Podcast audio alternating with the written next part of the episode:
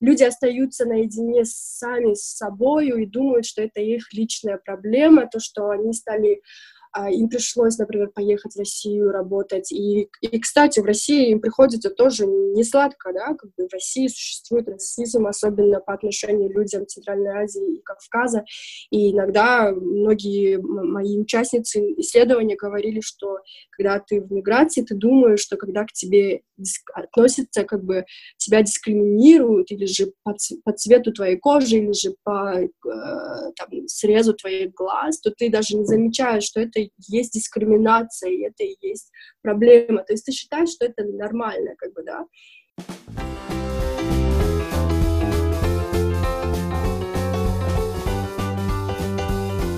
Привет! Добро пожаловать назад на наш подкаст по-русски издалека In Russian from Afar. И с вами сегодня, как обычно, ваш хост Сергей. Если вам интересно узнать больше о мире, о том, как живут разные люди в разных странах, о их культуре, о менталитете, и вы хотите также подучить немножко новых русских слов, да, улучшить свой русский, то оставайтесь с нами, и я уверен, вам обязательно что-нибудь понравится.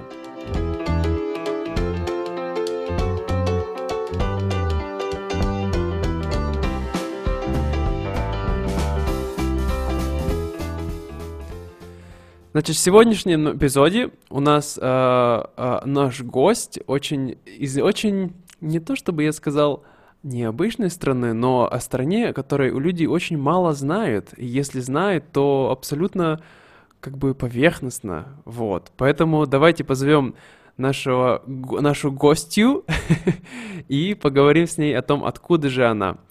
Привет, Ада. А, привет, Сергей. Как ты, как ты сейчас? Все хорошо, да, хорошо, спасибо. Все нормально? Да. Хорошо. Откуда ты, Ада? Um, да, как ты уже сказал, это как бы обычно, когда я вообще сама из Кыргызстана, это в Центральной Азии или в Средней Азии. Это ну, регион, который раньше назывался Туркестаном, и также очень-очень много разных названий этого места, но сейчас мы знаем это как в основном как Средней Азии, да. Uh-huh. И э, я из юга Кыргызстана выросла, родилась и выросла там, отучилась. Э... Хорошо, хорошо. А вот я хочу такой вопрос сразу спросить. У нас э, в России все вот у меня никак не укладывается. Киргизстан или Киргизия? Вот как правильно говорить? Э, вообще правильно будет говорить Кыргызстан, Эм, uh-huh. Ну, я бы сказала, что это будет правильно, но бывает такое, ну, это, опять же, да, в русскоязычном контексте люди говорят, что эм, эм, ну, мой один из моих друзей из Украины, когда я говорю, что это как бы Кыргызстан, а не Киргизия, то моему другу почему-то показалось, что он не может произнести Кыргызстан, и для него это звучит как бы грубо. Но, извините меня, как бы, да, это, мне кажется, это тоже самая идентификация, когда люди говорят, нет, это Кыргызстан, как бы, да, то есть, э, mm-hmm. но как бы мы привыкли к тому, что, да, мы также э, говорим Киргизия, это как бы не особо, э, э, это не о том, как это звучит, но вообще о том, э, кто решает, как это место называется, например, да? Все понятно. Здесь такой политический, наверное, вопрос. Хорошо, мы к этому еще вернемся, к политическим вопросам. А давай сначала больше поговорим о тебе. Вот, смотри, Ада, ты, получается, выросла э, на юге, да, Кыргызстана, как ты говоришь. Uh-huh. И э, сейчас где ты живешь и чем ты занимаешься? Uh, да, я э, в настоящее время э, нахожусь э, в Голландии, в городе Утрехт. Э, недавно только закончила э, э, учебу по, магис по магистрскому, э, где э, я училась два года, и сейчас, э, поскольку Э, из-за короны, из-за всей эпидемии я не смогла вернуться домой, и, ну, как и все люди во всей планете. И mm-hmm. э, после окончания учебы я пока нахожусь здесь. Э, и э, да, просто сейчас э, занимаюсь остатками а, университетских дел и просто заканчиваю какие-то маленькие проекты, которые до этого всегда хотела, но не было времени. Понятно. То есть такая ситуация вроде бы как бы и не очень хорошая, но в то же время есть чем заняться, да? Да, да. Понимаю, понимаю. А вот расскажи, а чем именно, какое, как, то есть что ты изучала вот э, в, в Голландии? Um, у меня была такая uh, программа, называется «Гендерные исследования», и uh-huh. это такое междисциплинарное, uh, междисциплинарный подход, где а, разные, разные, как это очень сложно мне объяснить, я не знаю, откуда начать, да, но в целом э, мы, мы изначально как бы а, изучали о том, как проводить феминистское исследование и как э, быть, э, проводить исследования, социальные исследования, которые чувствительны к проблемам и к вопросам, к голосам э, локальных определенных э, мест, например, определенных мест, о которых э, воспроизводится знание или о которых воспроизводятся какие-либо понятия, да. И mm-hmm. тут тоже, например, постколониал, э, постколониальные э, стадии или же э, постсоветские или же деколониальные тоже сейчас, как, например, э, да, например, в контексте, куда я э, сама из Центральной Азии тоже, как рассматривать Центральную Азию сейчас, да, когда у нас, э, ну, как бы мы живем в глобальном мире, и когда все взаимосвязано, и как мы смотрим на разные, например, э, регионы с, с разными глазами, и как тоже репрезентировать Центральную Азию. Хорошо. А, то есть э, я правильно понимаю, что гендерные исследования это смотрят, то есть это как бы социология, но ориентированная именно на то, как эм, как, как устроены, то есть э, гендерные взаимоотношения в обществе, правильно? То есть как распределяются гендерные роли и как бы какого, какие права и, и тому подобное. Да, ты, ты прав, но и плюс к этому, наверное, тоже смотреть на больше на вот эти вот исторически заложенные какие-то процессы, какие-то структуры, которые э, в настоящее время, возможно, являются такими невидимыми, которых мы, мы не видим, но они, которые до сих пор а, влияют каким-то образом э, на жизнь определенных групп людей. Не обязательно, чтобы здесь были группы, например, женщин, да, потому что само понятие mm-hmm. женщин mm-hmm. это тоже очень оно, нету понятия одной женщины, то есть нету понятия одной русской женщины или как бы кыргызской женщины, да, то есть внутри этой mm-hmm. понятия кыргызской женщины все эти кыргызские женщины, они разные, они другие, да, то есть эм, и то же самое в, э, в, э, в разных группах. Понимаю. То есть это, получается, как бы прилагается еще немножко такой культурной антропологии, так сказать, да? Э, наверное, да, так можно тоже сказать. В общем, очень, очень интересная тема. Я думаю, что сегодня мы еще поэтому поглубже копнем, когда мы будем говорить больше про вот социальный, так сказать, устрой и тому подобное. Вот, ну хорошо, понимаю. Значит, сейчас ты живешь там, и после окончания университета, то есть когда вот эта с короной вся ситуация более-менее устроится, ты планируешь вернуться домой и жить там, да, в Кыргызстане? Это очень хороший вопрос. Это тоже в то же самое время это такой далекий вопрос, знаешь, это я как раз-таки об этом а, и это вообще такой большой вопрос, э, который mm-hmm. стоит у меня и, наверное, очень у многих людей, которые, например, являются какой-то мере мигрантами, да, то есть они ездят э, или находятся в других странах, не в странах, где они выросли, а в других странах по разным причинам, то ли там, uh-huh. то ли трудовая миграция, то ли студенческая миграция, или же еще какая-то, то есть там refugees, да. Этот вопрос, он как бы очень большой, я об этом в дипломной работе писала про возвратную миграцию, что значит возвращаться домой, и кто может возвратиться домой, и что происходит после того, как, э, например, трудовые мигранты э, возвращаются домой через э, несколько лет пребывания в России. И да, я не могу одним а, словом ответить, я бы хотела вернуться домой или остаться здесь, да, то есть э, у меня нету на этого на этот вопрос одного ответа, э, Да, но она такое, знаешь, такое... Да, очень такое... Затрудняюсь если честно. Понимаю, понимаю, хорошо, ничего страшного. Когда люди меня спрашивают такой же вопрос, собираюсь ли я вернуться в Россию, это тоже сложный для меня вопрос.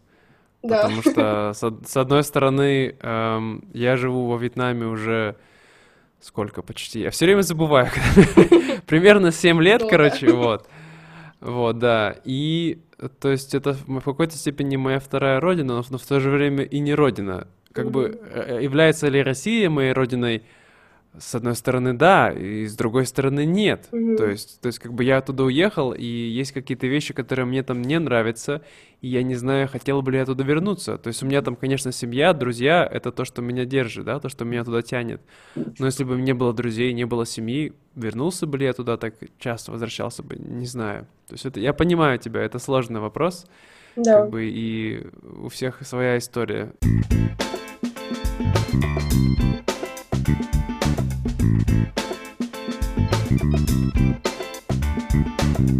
Давай поговорим немножко вот, э, так как у нас подкаст э, о русском языке и людях, которые говорят по русскому языке в мире, да, то есть э, все изучают русский с разных сторон. Кто-то изучает его, потому что им нравится культура, кто-то нравится история.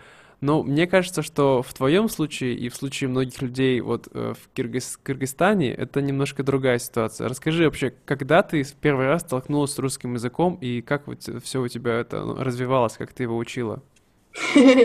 Э, мне очень нравятся вопросы, которые ты задаешь, потому что я всегда я обожаю говорить на эту тему. Эм, я Ура! Не... я не могу сказать, когда я точно столкнулась с русским языком, потому что русский язык э, сопровождал э, культура, тоже рус... Ру... Ру... я не знаю, можно ли говорить русская русскоязычная. культура, да? Русскоязычная оно как бы сопровождало меня и мою семью, и то пространство, где я выросла, и с того момента, когда я начала вообще говорить на своем языке, да, на кыргызском языке. Mm-hmm. Но я вот, например, если говорить насчет английского, то я вот точно помню, когда я впервые услышала а, женщину в самолете, когда мне было пять лет, как она mm-hmm. сказала, я проходила с папой, и эта женщина сказала I'm hungry к другому человеку. Я просто запомнила это слово, я такая повторяла I'm hungry, I'm hungry, потому что это было совершенно новое. И я спрашиваю папа, Прикольно. что это означает. И он говорит, «Э, я голодна, я такая, ну окей, и забыла об этом. Но насчет русского, mm-hmm. да, это я выросла в селе, где тоже жили и до сих пор живут люди русскоговорящие, и э, с первого класса как бы я ходила Э, в русский класс. Конечно, можно было выбирать идти в кыргызский язычный класс или в русскоязычный, но поскольку ситуация в Кыргызстане такая, что у тебя больше возможностей и больше шансов, например, найти какую-то хорошо оплачиваемую работу или же даже mm-hmm. в разных-разных аспектах, если ты знаешь э, на русском, говоришь на русском, и еще если у тебя очень хороший русский, да, то есть Э, ну, до последних нескольких лет э, знание кыргызского, например, э, не так уж и важно было, да. Mm-hmm. Поэтому, если честно, я выросла, например, читая литературу на русском, и моя первая учительница — это женщина, наша соседка, ее зовут Мария Ивановна, да. Мария Ивановна. Такое имя, как я бы сказал, как у, любого э, человека, у которого есть учительница в школе, какая-нибудь будет Марья Ивановна. Да, да, да. И, и это где-то в Кыргызстане, в селе, да. То есть э, ага. ребенок вырос, изучает русский, читает азбуку, читает там Льва Толстого, там еще кого-то, всех-всех-всех, а потом э, в какой-то момент, да, это такой интересный момент. То есть можно сказать, что ты выросла как бы в, э, как мы говорим, в билинг... Так, как это правильно? Билингваль... Билингвальной среде, то есть как билингвал, правильно? Эм... То есть с двумя языками одновременно, или все-таки какой-то язык преобладал больше? Ну вот Например, да, наверное, мы можем сказать, что это билингвал, но это еще и не только два языка, но также существует ваш узбекский язык, который я также понимаю, и если мне если я попаду, ну, то есть среди двоих своих друзей я могу понимать узбекский, и вообще с детства это было очень даже э, вместе с кыргызским, да, потому что это на юге Кыргызстана, mm. и э, mm-hmm. очень много э, Э, людей, которые говорят на узбекском. Вот, и... Mm-hmm. Так, я забыла твой вопрос. Прости. Не, не, ну да, да, нет, ничего страшного, да, вопрос как бы был просто, что ты, получается, как билингвал, то есть, ну, получается, в какой-то степени и, и троллингвал, я не знаю. То есть ты выросла с тремя языками одновременно, да? А. Но все-таки узбекский как бы не, не настолько, он был все-таки, он, он был рядом, но он, он ты не ты на нем не говорила, ты его понимала больше, да? Да, и, наверное, я хотела э, здесь тоже добавить то, что, например, на русском э, я могла в детстве, например, говорить на русском на улице, то есть э, за пределами дома. То есть это когда ты на паблик, когда выходишь э, в школе, mm-hmm. говорила на русском, например, э, в городе, там, среди своих друзей и так далее. Конечно, это mm-hmm. тоже не, не такой русский, но он такой смешанный, с местным языком, с местными какими-то mm-hmm. сленгами и так далее.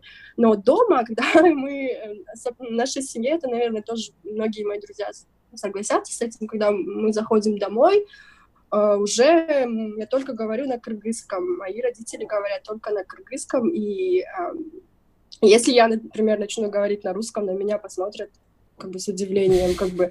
Тут все знают русский, но мы говорим здесь на кыргызском, как бы, да, это как бы, мне кажется, это одно из таких эм, важных моментов, потому что это, наверное, тоже такое старание сохранить э, язык и сохранить э, какие-то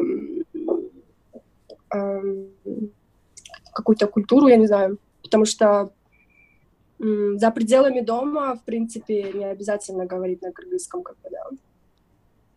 Угу. Да, ну, слушай, как это так интересно, так получается такая ситуация. То есть, получается, как бы дома э, все, то есть, как ты говоришь, все знают русский, но никто его не использует, да, потому что, как бы, это, ну, это не родной язык, это не ваш язык. Но в то же время, выходя на улицу, то есть ты могла спокойно с кем-то говорить, как бы, то есть, то есть ты могла говорить с другими кир, кир, кир, киргизами, получается, на, на русском, да, которые не в твоей семье, или ты все-таки было с ними говорил бы по-киргизски? Это вот зависит, э, да, это люди кыргызы, с которыми мы говорим на русском. Э, особенно, например, э, например, Бишкеке, это столица Кыргызстана, очень много людей mm-hmm. говорят на русском, то есть сюда приезжают иностранцы, чтобы изучить кыргызский язык, и они понимают, что в Бишкеке его очень сложно изучать, что все тебе говорят uh-huh. на русском, как бы, да, и а, если ты будешь говорить на кыргызском, то иногда могут быть такие тоже моменты, когда люди будут смотреть на тебя и говорить, как бы, как бы, почему ты не умеешь говорить на, на русском, значит, ты какой-то отсталый или, или что-то еще, да, и mm-hmm. поэтому, когда вот такие, такие, э, такие различия происходят, то, что знающий русский язык — это образованный человек, или не знающий — это необразованный, тогда mm. вот э, местный язык, он как бы чувствует, как будто бы его оттесняют, и потом там появляется такое тоже немножко, как сказать, эм, такой э, ответная реакция именно на это, да, то, что отказываться говорить на русском или же отказываться идентифицировать себя с тем, что было в истории, например, да, связанное с Россией, mm-hmm. говорить нет, мы не такие, мы не говорим. И это тоже как бы это тоже как бы реакция, да, но э, я бы хотела больше смотреть на позитивную сторону того, что я выросла в Ваше, и каким-то образом мне не нужно было э, очень сильно стараться, чтобы изучить русский, чтобы изучить, э, например, узбекский, или же потом, например, более-менее легче понимать другие славянские языки. Плюс, например, я говорю на английском, и мне кажется, что наша, э, то, что вот именно такая локация, она очень-очень дает много информации человеку в том плане, что ты можешь понимать и людей, которые говорят на славянском языке, и людей, которые говорят на турецком языке, на казахском, mm-hmm. на узбекском и так далее, да, то есть Это Вау, такой круто, большой, круто. большой Мгм. плюс. Это, это очень классно, да, то есть получается, что, да, ох- ох- охватывает огромное количество разных возможностей.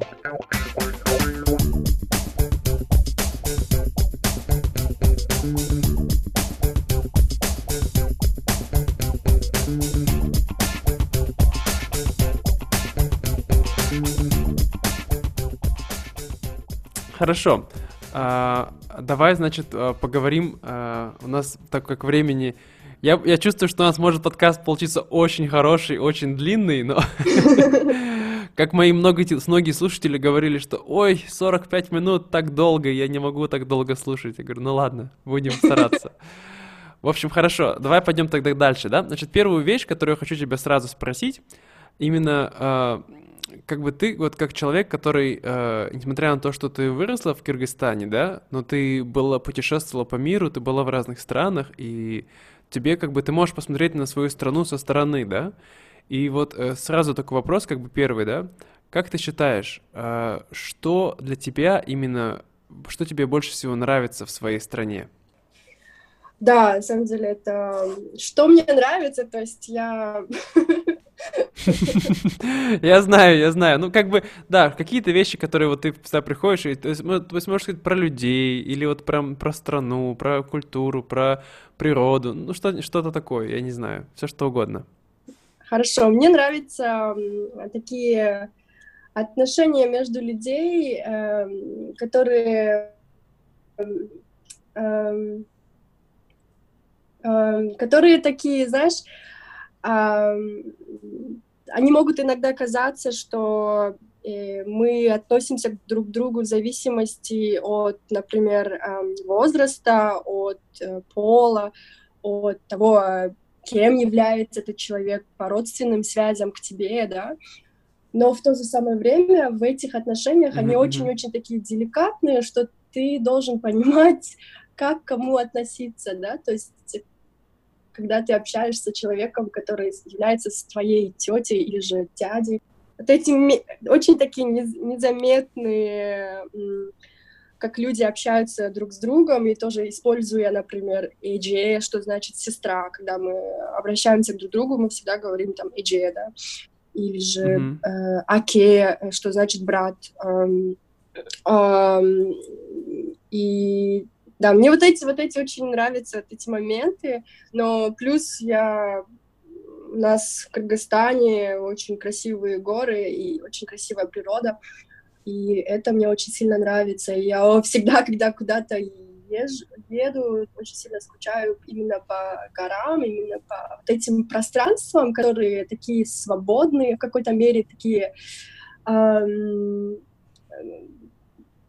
они такие, знаешь, п- без какого-либо печати, без какой-либо описания, да, то есть можно находиться в этих пространствах э, и просто вот э, находить совершенно какие-то другие мысли, то ли, я не знаю, пребывание, ощ- ощущение себя тоже совершенно меняется.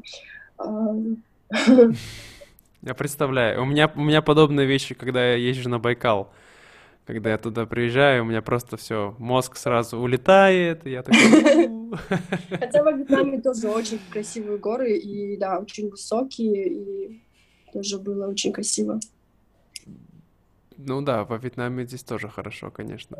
Ну хорошо, получается, значит, э, я хочу как бы вот э, уточнить, да, то есть первая вещь, как я правильно понял, тебе нравится именно отношения между людьми, да, то есть как люди друг к другу как бы обращаются, да, вот именно какое-то такое, как ты говоришь, более деликатное, более какое-то бережное, да, допустим, в России мы просто говорим «здравствуйте», да, или там, э, не знаю, там вы, там, да, у нас есть ты, вы, как бы, да, но это как бы просто разграничение на близких и как бы э, таких, скажем, незнакомых или, или официальные отношения, да, а у вас такое отношение ближе людей друг к другу, оно как бы, как сказать, эм, оно более близкое, да, получается? М, Я не знаю, насколько оно отличается, потому что я не жила в России, я только туда ездила пару раз в Москву и Питер. ам, Я не могу их сравнивать э, как таковых, но это то- что-то, которое я когда, как ты уже задал в вопросе, когда я выезжаю из страны, нахожусь в других местах, вот то, что замечаю, и то, что мне иногда не хватает. Да? Mm, вот, вот, вот, именно это, да. Понимаю. Ну да, но во Вьетнаме, кстати, здесь тоже, если люди не знают, здесь люди, когда обращаются друг к другу, ты, наверное, знаешь, да, у них тоже есть тысячи разных, не тысячи, восемь или шестнадцать разных э, этих э, местоимений для того, чтобы сказать «я» и «ты», да, в зависимости от, от, от, от рода, от, от возраста, и как бы тоже это интересно. Хорошо. Да, и насчет природы я, я был на самом деле удивлен. То есть я вот, э, моя подруга три года назад, мне кажется, ездила в Кыргызстан, и как раз она показала мне фотографии с горами. Я всю жизнь считал, что как бы вообще вся Средняя Азия — это степь, понимаешь? И когда я слышу, что в Кыргызстане сколько процентов, ты не знаешь, э, горная местность? По-моему, больше... Ну, говорят, 90 90? Да. Это Вау, в основном город. Это вот прям Швейцария, это просто Швейцария у вас такая там, или... Да, кстати, любят Австрия. сравнивать Кыргызстан с Швейцарией, как бы, да. Вот, это, это, это невероятно. А вот я слышал еще, что у вас есть озеро такое, называется Исыкуль. Да, Правильно да. я произношу? Правильно. Угу. А, оно, а, оно соленое? А, думаю, да. Как, как это так получилось? Почему оно, озеро находится далеко от, эм, от, от, от, от, от моря, но оно в то же время соленое? А, ну, это озеро, которое находится, э, э, как это, посреди гор. И оно, история, mm-hmm. наверное, ну, если, я, я не знаю вообще, как, как, как это озеро сформулировалось и так далее, там тоже очень много-много интересных Э, интересного, если это изучать. Эм, но в Кыргызстане много таких озер, которые находятся именно на высоком, э, как сказать, на высокогорных местах и между горами, да, то есть ты не ожидаешь, но могут быть такие, такие синего цвета, голубого цвета красивые озера, которые, например, сформулировались от вод, которые идут от, эм, от Эм, как таяние льда э, из... Эм, а, да-да-да. Как От этих, да. от ледников, да? Да. А, Также да, слышал, есть что озеро... Здесь очень много ледников. Да, озеро Сонколь, которое тоже находится в высокогорном месте. Туда, чтобы добраться, нужно ну, если, если на машине, можно, наверное, за день доехать, но если пешком, то это несколько дней. А, а, да, тоже очень интересно, очень красивые места, но сейчас эти места тоже становятся такими туристическими, как, как и во Вьетнаме, да. Mm. Правда? То есть сейчас количество туристов в Кыргызстане уже оно очень быстро растет с каждым годом. Думаю, да, потому что тоже государство делает очень много э, эм, стараний для того, чтобы прорекламировать Кыргызстан как такое туристическое место, плюс туда как бы дешево, не так дорого ездить. Я видела, как в одной статье поставили Вьетнам и Кыргызстан почти на одном уровне, что по стоимости э, путешествия, да, что недорого. Интересно. А, ну, это, как бы, наверное, хорошо, но, с другой стороны, да, наверное, туризм тоже должен быть таким а, а, осторожно к этому относиться, чтобы не воспринимать, что эти места только для туризма, да, но для так, чтобы, если происходит туризм, но чтобы жизни местных людей, они тоже улуч, улучшались, да. А, да, да, да. Как а, называют, мне кажется, это ответственный mm. туризм, насколько я помню. То есть, чтобы люди как бы не просто там приезжали, смотрели, фотались, там, бросали кучу этих бумажек всяких там, бутылок и уезжали, да, то есть как бы и а местные просто так вот как бы ходят вокруг. Ну, я, я знаю, такие есть ситуации, конечно. Мне, а мне интересно, вот еще расскажи, вот вот город, в котором... То есть ты родилась в селе, но недалеко от города Ош, да? Ты, ты жила в Оше именно Да, в я в селе выросла, но э, село находится буквально в 20 минутах э, езды на маршрутке. И... Маршрутка. И как бы и в десятом классе я переехала в город. А, кстати, здесь тоже интересно, потому что в селе я училась на русском, а потом после девятого класса у нас там десятый, одиннадцатый только на кыргызском. И... А, как это было Это был какой-то переломный момент на самом деле, потому что я помню, я очень хотела тоже переехать в город и продолжить там а, обучение, но сначала мои родители посчитали, что не обязательно, потому что если ты хочешь учиться, ты будешь здесь учиться. И я подумала, хорошо, то uh-huh. я начала ходить в класс, но почему-то у меня не было мотивации, я не хотела учиться, почему-то такое странное, странное ощущение всегда пребывало, и в какой-то момент я просто пришла на работу к маме, э, там, в среду днем в 10 утра, когда я должна была быть в школе, я пришла и сижу у нее в офисе.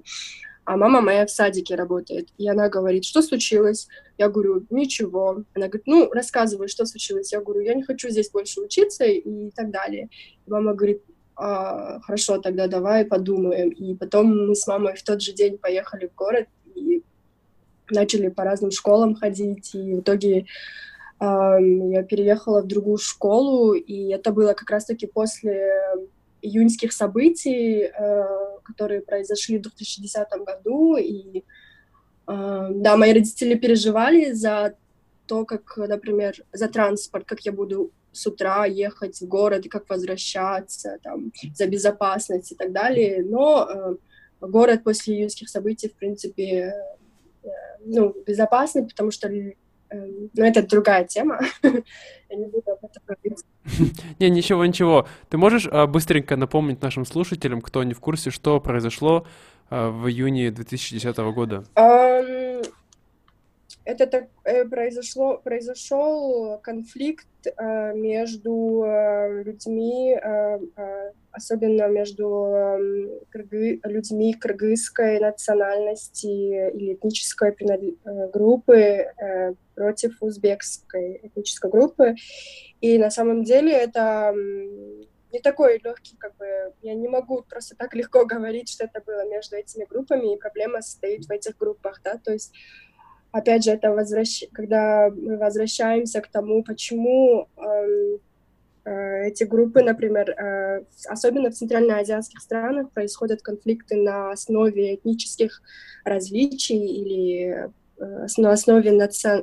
национальной принадлежности, то это как бы не новая, не новость, потому что это происходит в разных центральноазиатских странах, потому что люди были как бы вот, а, э, сама идентификация людей э, с национальной точки зрения, оно становится как-то очень таким возрождающимся, да, в какой-то мере.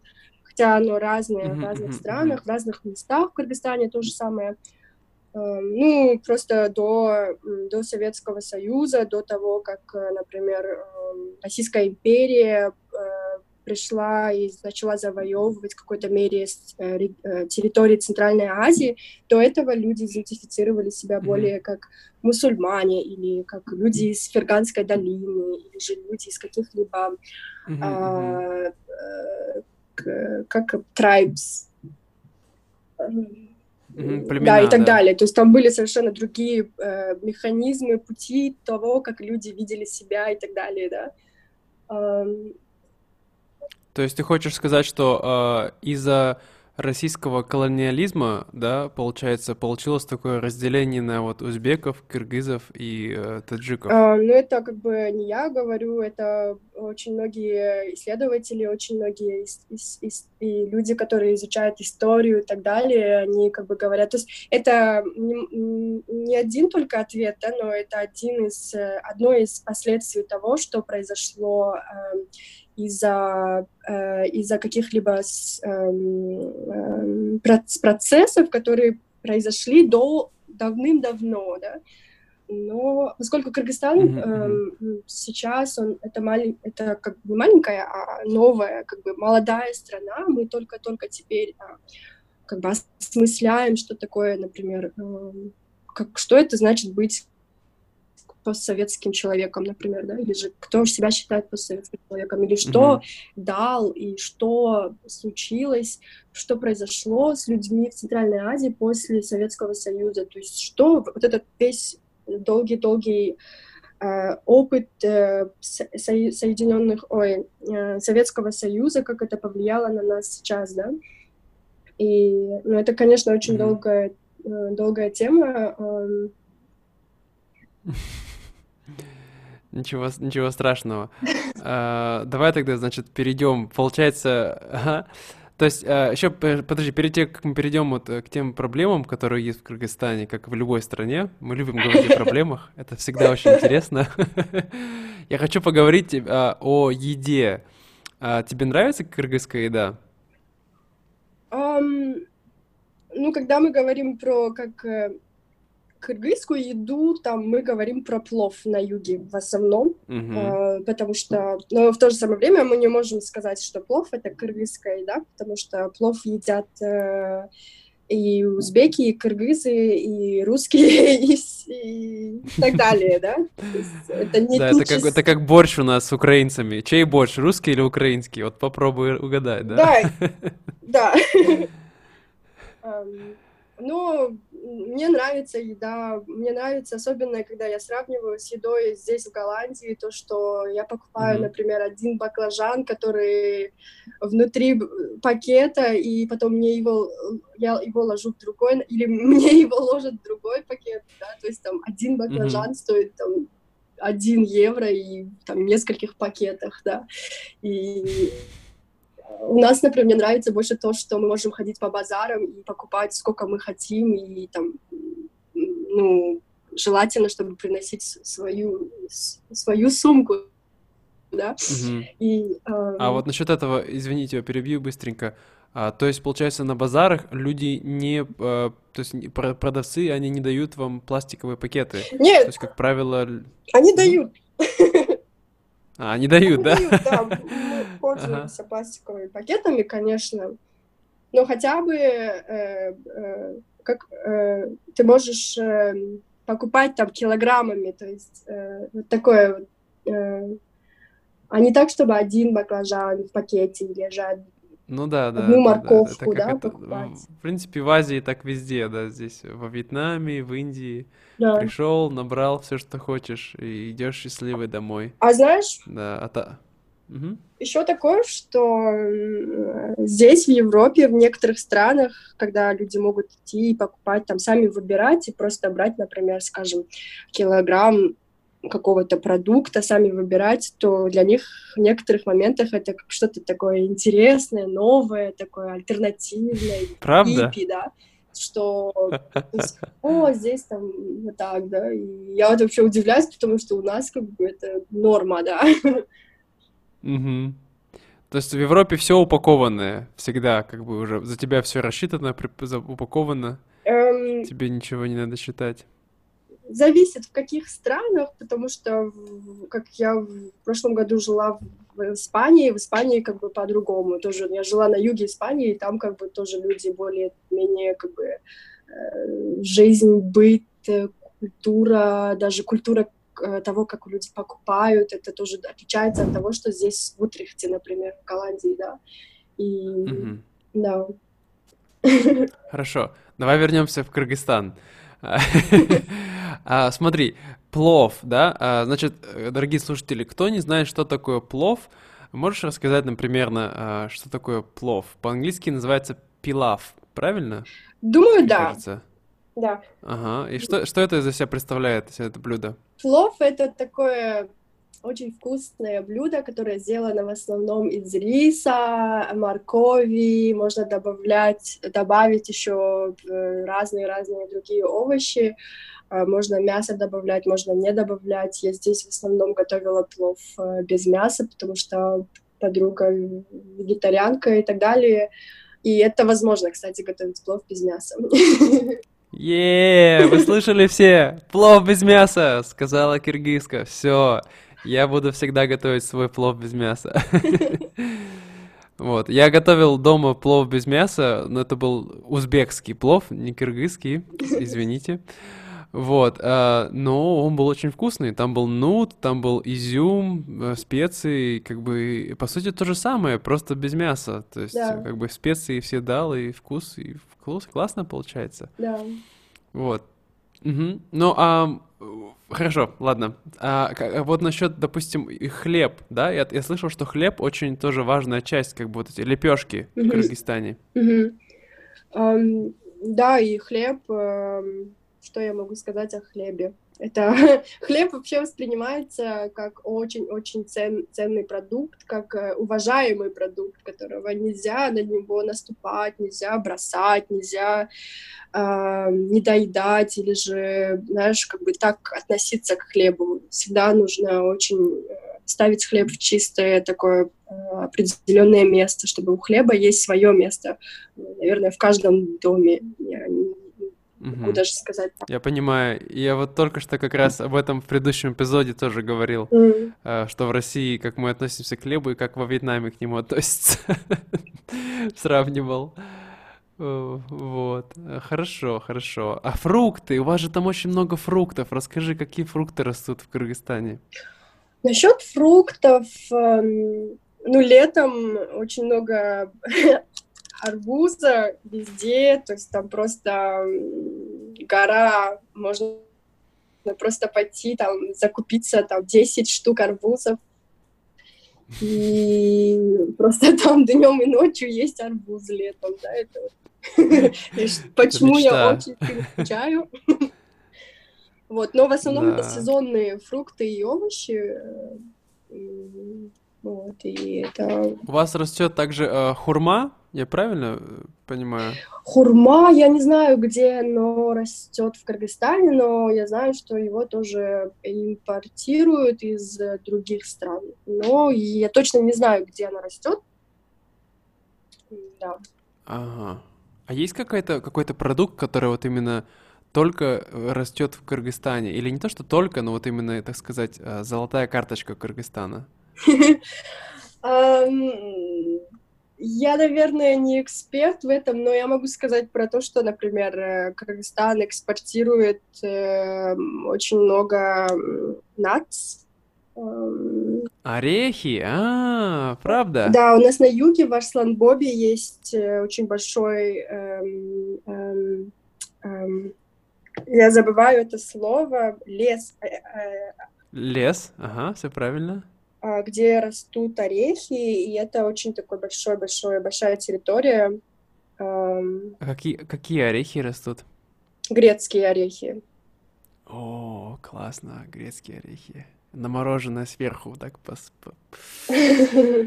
Ух. Ладно, не будем далеко выходить. То есть, да, я, я на самом деле читал об этом, слышал, что в Кыргызстан это сходит, э, в, то есть одна из самых стран с большим количеством экспорта грецких орехов в мире, да, как ни странно. Да. И я вот об этом не знал совершенно.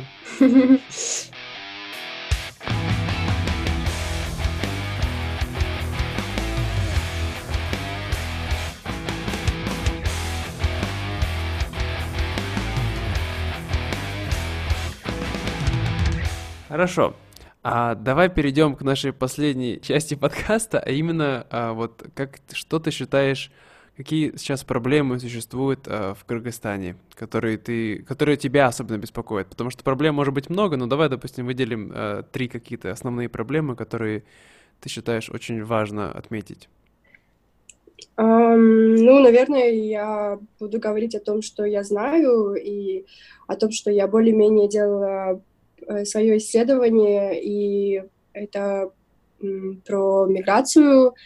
И на самом деле то, что мы с тобой разговариваем, то, что ты из России, а я из Кыргызстана, и вот у нас есть такая большая текучесть э, мигрантов из Центральной Азии в Россию, да, и mm-hmm. э, то, что в основном э, эти мигранты это трудовые мигранты, которые ездят э, в Россию, э, э, Э, по разным причинам, но в основном это причины экономического характера, когда не хватает, эм, э, нету отсутствия рабочих, э, отсутствия эм, мест, где люди могли бы работать у себя в каких-то городах, в каких-то селах и так далее, да.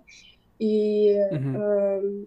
э, проблема миграции и внутри этой миграции, проблемы миграции еще существуют проблемы, другие, конечно, разные проблемы также есть про возвратную миграцию, а, особенно это вопрос поднимался, нач, начал подниматься и стать более, стал более таким видимым, когда началась пандемия, когда очень многие а, люди из Центральной Азии, которые в Москве, э, в Казани, там, в разных городах России хотели mm-hmm вернуться к себе в страну, но э, их страны не, их не, воспри... не принимали, потому что они могут э, э, нести риск с собой э, того, что могут заразить других по приезду, mm-hmm. и также они не могут больше оставаться в России, потому что они работают, э, каждый месяц работают, получают деньги, отправляют домой, и оплачивают за проживание и так далее, да. И, и трудовая возвратная миграция — это тоже большой вопрос, потому что с этим связано то, что дети мигрантов, которые остаются в Кыргызстане, это тоже только-только об этом начинают говорить, то, что в некоторых ситуациях дети остаются даже у э, далеких родственников или же у бабушек, дедушек, у, у даже у некоторых разные-разные ситуации, конечно. Uh-huh, uh-huh. И я считаю, что наше государство должно больше на это смотреть и не только как бы создавать пути для миграции, для того, чтобы люди уезжали, но и для того, чтобы как людям на местах создавать рабочие места, как сделать так, чтобы люди могли выбирать им остаться или же уехать, а не, для, а не так, чтобы люди, у людей не был выбор, и люди вот просто должны были уехать. Э, для того, чтобы просто жить, для того, чтобы просто у них э, семья была будто одета, и чтобы все были счастливы. Понимаю, понимаю. То есть э, проблема стоит в том, что люди уже как бы растут с таким мышлением, что я отсюда уеду да, или я поеду работать в другую страну. То есть не просто, я не знаю, может поеду, может буду здесь же. То есть как будто как без вариантов, да, получается, это такой настрой сейчас. Да, бывает такое, что, конечно, это зависит от э, экономических ситуаций каждого человека, но э, угу. я не знаю насчет классов, но вот если ты вырос в какой-то семье, где были проблемы и так далее, то э, во многих семьях бывает такое, что люди как бы заканчивают школу, даже университет, получая образование, нету достойных рабочих мест, и людям просто необходимо уезжать. Um, mm. Да. Этот вопрос. Понимаю. Хорошо, хорошо.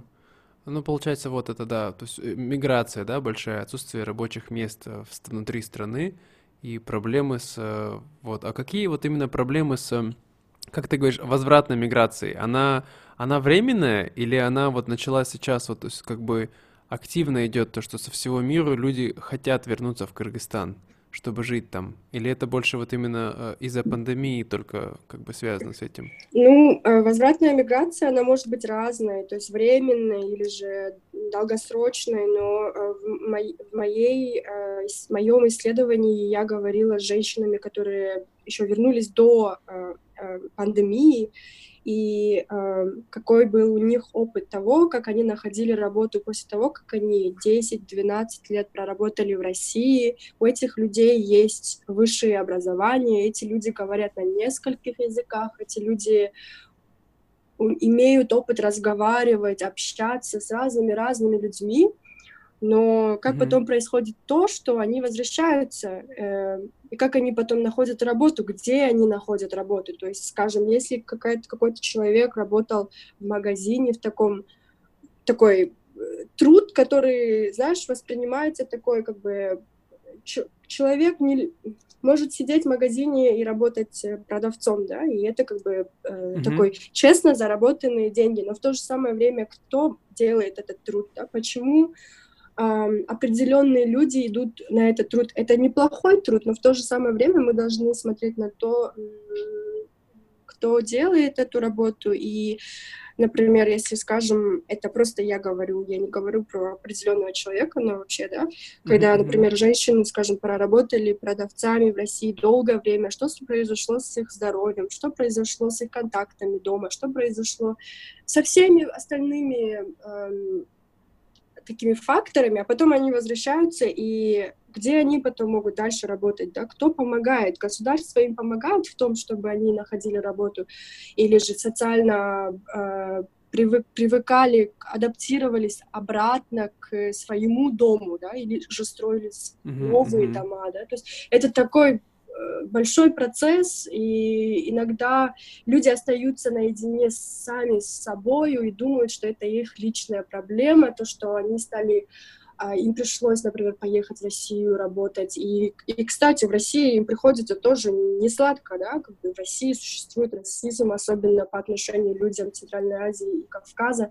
И иногда многие мои участницы исследования говорили, что когда ты в миграции, ты думаешь, что когда к тебе относятся, как бы тебя дискриминируют, или же по, по цвету твоей кожи, или же по э, там, срезу твоих глаз, то ты даже не замечаешь, что это есть дискриминация, и это и есть проблема. То есть ты считаешь, что это нормально, как бы, да. И mm-hmm. да, то есть этим людям приходится очень нелегко, и это не личная проблема каждого человека, а это проблема структуры, это проблема того, как это все устроено, да, то есть Um... Да, я, я, я понимаю, о чем ты говоришь, да. То есть это проблема того, что в государстве нету правильной системы, как бы, да, которая бы могла этим людям помочь правильно интегрироваться обратно в общество, с которого они вышли? Скорее всего, да. Хм, да, это сложная тема. Хорошо, тогда еще такой вопрос спрошу тебя. А вот э, я слышал и, возможно, э, как бы от тебя и вот многих э, ситуаций, которая случилась э, 8 марта в этом году в Кыргызстане. Ты можешь прокомментировать по этому поводу и как бы подробнее рассказать ситуацию, что, что происходит и что случилось тогда конкретно? Um, да, 8 марта произошел такой, такая стычка, произошла такая стычка между людьми, которые вышли на митинг э, в Бишкеке э, э, за права женщин, за экономическую такую э, независимость, за против э, гендерного насилия, против насилия над женщинами mm-hmm. и так далее. Э, э, я на тот момент э, не находилась в Кыргызстане, и я на тот момент тоже узнавала это через э, те же самые какие-то медиа, либо через моих подруг, э, которые находятся в Бишкеке, которые были там. И это был такой, э, скажем, такой, э, сопротив, такая встреча разных групп. Э, это даже не встреча разных групп, а это была какая-то атака со стороны э, э, национа... такой группы мужчин, которые э, считают себя патриотами Кыргызстана и которые эм, ну, которые думают, что женщины должны быть определенным образом, и которые как бы, хотели просто помешать тому, что происходило там во время э, митинга. И, и полиция в этом э, случае, она вместо того, чтобы задержать этих э, агрессивно настроенных мужчин, они забрали участниц э, этой акции, и эти участницы долгое время провели э, в офисе, ну, где полиция, да, и mm-hmm. это тоже показывает, как государство на это реагирует. Но м- это тоже такой, знаешь, это произвело такой бум, все начали об этом говорить, и в какой-то мере все начали брать, э, э становиться в разные стороны. За, я за, за этих, но я против mm-hmm. этого. Я mm-hmm. за женщину. То есть как бы общество начало потихонечку как бы разделяться, да, вот получается? Да, и, и это как бы, ну, лично моя позиция такова, что я могу понимать э, и тех людей, которые выходят, и других людей, если постараться, откуда они вообще, откуда они думают, да, но есть, mm-hmm. но я никогда не соглашусь с тем, что если ты против насилия, если ты поддерживаешь тех же самых женщин, мужчин, которые вышли в акцию, то ты не можешь поддерживать этих мужчин, которые против э, э, э, против марша выходили, которые говорили, что э, нельзя это делать, бла-бла, бла-бла-бла, да. То есть они mm-hmm, это, mm-hmm. они принимали насилие, они, э, э, то есть если ты не, если ты поддерживаешь участников марша, организаторов Маша, ты не можешь в то же самое время поддерживать тех мужчин, которые делали насилие, потому что тогда ты говоришь, что ты поддерживаешь насилие. Ты говоришь, я не поддерживаю насилие, но в то же самое время попадаешь в, тот же самую, в ту же самую ловушку и поддерживаешь насилие, которое происходит сейчас, да? Понимаю, да. Слушай, а у меня такой еще, смотри, вопрос получается. Как ты считаешь, эм, вот во время коммунизма, я знаю, что ты не жила тогда, но может быть, как бы из истории, из истории своей, как бы своей семьи и вот э, как бы сколько ты знаешь, вот потому что знаешь, во время коммунизма пыталась как бы советская, конечно, она много чего плохого сделала, но какие-то были вещи, как мне кажется, не очень плохие, а именно оно пыталось создать именно равноправное общество с точки зрения вот эм, со, как бы, как бы в семьи, да, что как бы и муж, и, и, и жена, они как бы равны, и что нету, что вот жена должна быть так, а муж должен быть так. Как ты думаешь, это как-то оно отразилось на вот э, социальном э, развитии общества в Кыргызстане, как бы оно во время коммунизма оно было по-другому, либо оно никак сильно не поменялось, и вот сейчас просто это оно больше как бы открылась? Um, как раз-таки насчет этого вопроса я недавно только разговаривала с мамой, потому что мама отправила мне видео одной казахстанской um, активистки, um, которая mm-hmm. тоже ее же возраста, и она на казахском говорила про роль и вообще про то, как поменялась ситуация uh, женщин после Советского Союза.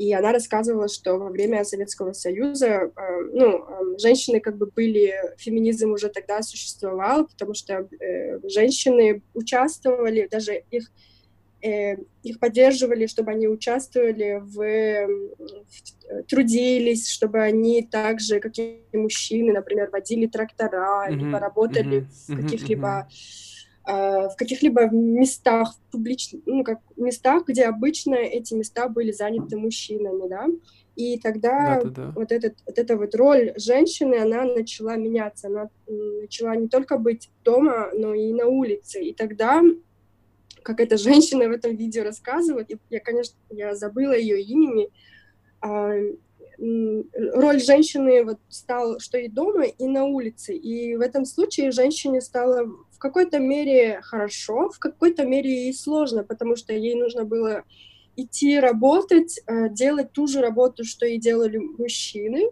э, так же, как mm-hmm. и мужчины, э, но потом возвращаться домой и делать домашнюю работу, да, то есть э, да, садиться то есть, готовить. То есть, по сути, женщина не стала равна, она просто, ей просто добавилась работы извне, да? Да. Да, и а... женщины на самом деле жонглируют разными-разными ответственностями, э, то, что, э, что дома, что на улице и так далее. И э, да, вот это, ну, я точно сейчас не могу ответить, это очень сложная тема насчет того, как изменилась ситуация женщин, да. Это, наверное, моя мама может, или же вот эти активистки, которые раньше жили, э, ну, раньше об этом. Угу, угу. Хорошо, хорошо, я понимаю. А вот еще такой вопрос у меня к тебе. Вот сейчас Кыргызстан, э, то есть я знаю, что официальная религия это ислам, правильно?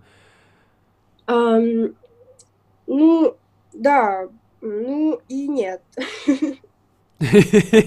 А, мне нравится твой ответ. Ну да, но нет. Хорошо, говори. И то, и это, и то. Ну, как, бы по Конституции это демократическая страна, и каждый человек имеет право верить э, во что он или она э, хотят верить. Э, никто не может никого заставить, как бы, да. Но с другой стороны, мы знаем, что основная основное большинство это люди, э, которые э, мусульмане, и у нас как бы традиции и быт, он, он как бы смешан э, с исламом и шаманизмом, и то, что было ну, до ислама, до прихода религии в этих местах, да, и mm-hmm. очень сложно как бы отделить эм, религию от традиции, от местного быта и того, как люди воспринимают себя. И когда мне задают вопрос о религии, я как бы э, хочу, мне как бы, мне не хотелось бы говорить, что эта страна такая религиозная или нерелигиозная и так далее, потому что mm-hmm. это тоже заставляет говорить о том, что как-то как-то показывать э, мусульманство или ислам в каком-то другом э, э, виде, например, э, Просто лично из моего опыта я была удивлена, когда приехала, например, в Испанию, и я вообще Испанию с религией никакой не связывала, да, и никогда у меня бы, например, uh-huh, uh-huh. если бы я изучала бы Испанию, людей, жизнь, я бы не спросила, а здесь люди религиозные или нет. У меня вопроса такого даже не появилось. Но когда я приехала, я заметила, что столько много church, churches, как это Церквей? Церквей угу. по всему, везде, в маленьком городе, большом городе, в селе, да. И главное, эти mm-hmm. церкви работают, и главное, люди моего возраста и даже молодые люди по воскресеньям ходят, молятся, и по городу mm-hmm. проходят такие, э, такие перформ, перф, перформансы, которые связаны с религией, да, то есть это часть mm-hmm. испанской культуры, часть их истории, и это не воспринимается как за норму. И то же самое mm-hmm. в Кыргызстане, да, то есть это ничего такого особенного, это тоже религия, которая часть э, жизни людей и часть жизни практики местных людей. Mm-hmm. Хорошо. Ну, я думаю, что мы с тобой достаточно наговорили сегодня. Я думаю, мы могли бы еще больше говорить. Это было очень классное подкаст. Спасибо тебе большое, э, Ада, что ты согласилась что-то нашла время. Вот, я знаю, что ты очень была занята, и вот, наконец, мы смогли да. с тобой встретиться. Да, э, Сергей, тебе тоже спасибо, и я надеюсь, что слушатели как бы поймут э, то, что я говорила. Если у вас есть вопросы, то, то я могу и ответить э, лично. Угу, хорошо, тогда, тогда я вот напишу, оставлю, получается, Facebook э, ады вот в этих show notes. По-русски не знаю, как это. Получается, короче, вот в описании подкаста, вот, если есть какие-то вопросы, можете спрашивать Аду лично. Либо вы можете оставлять свои вопросы у нас э, в Инстаграме in Russian from afar podcast, вот, под описанием, э, получается, под, под фотографией. И это все на сегодня. Спасибо, Ада. Спасибо тебе тоже. Пока-пока. Пока. -пока. Пока.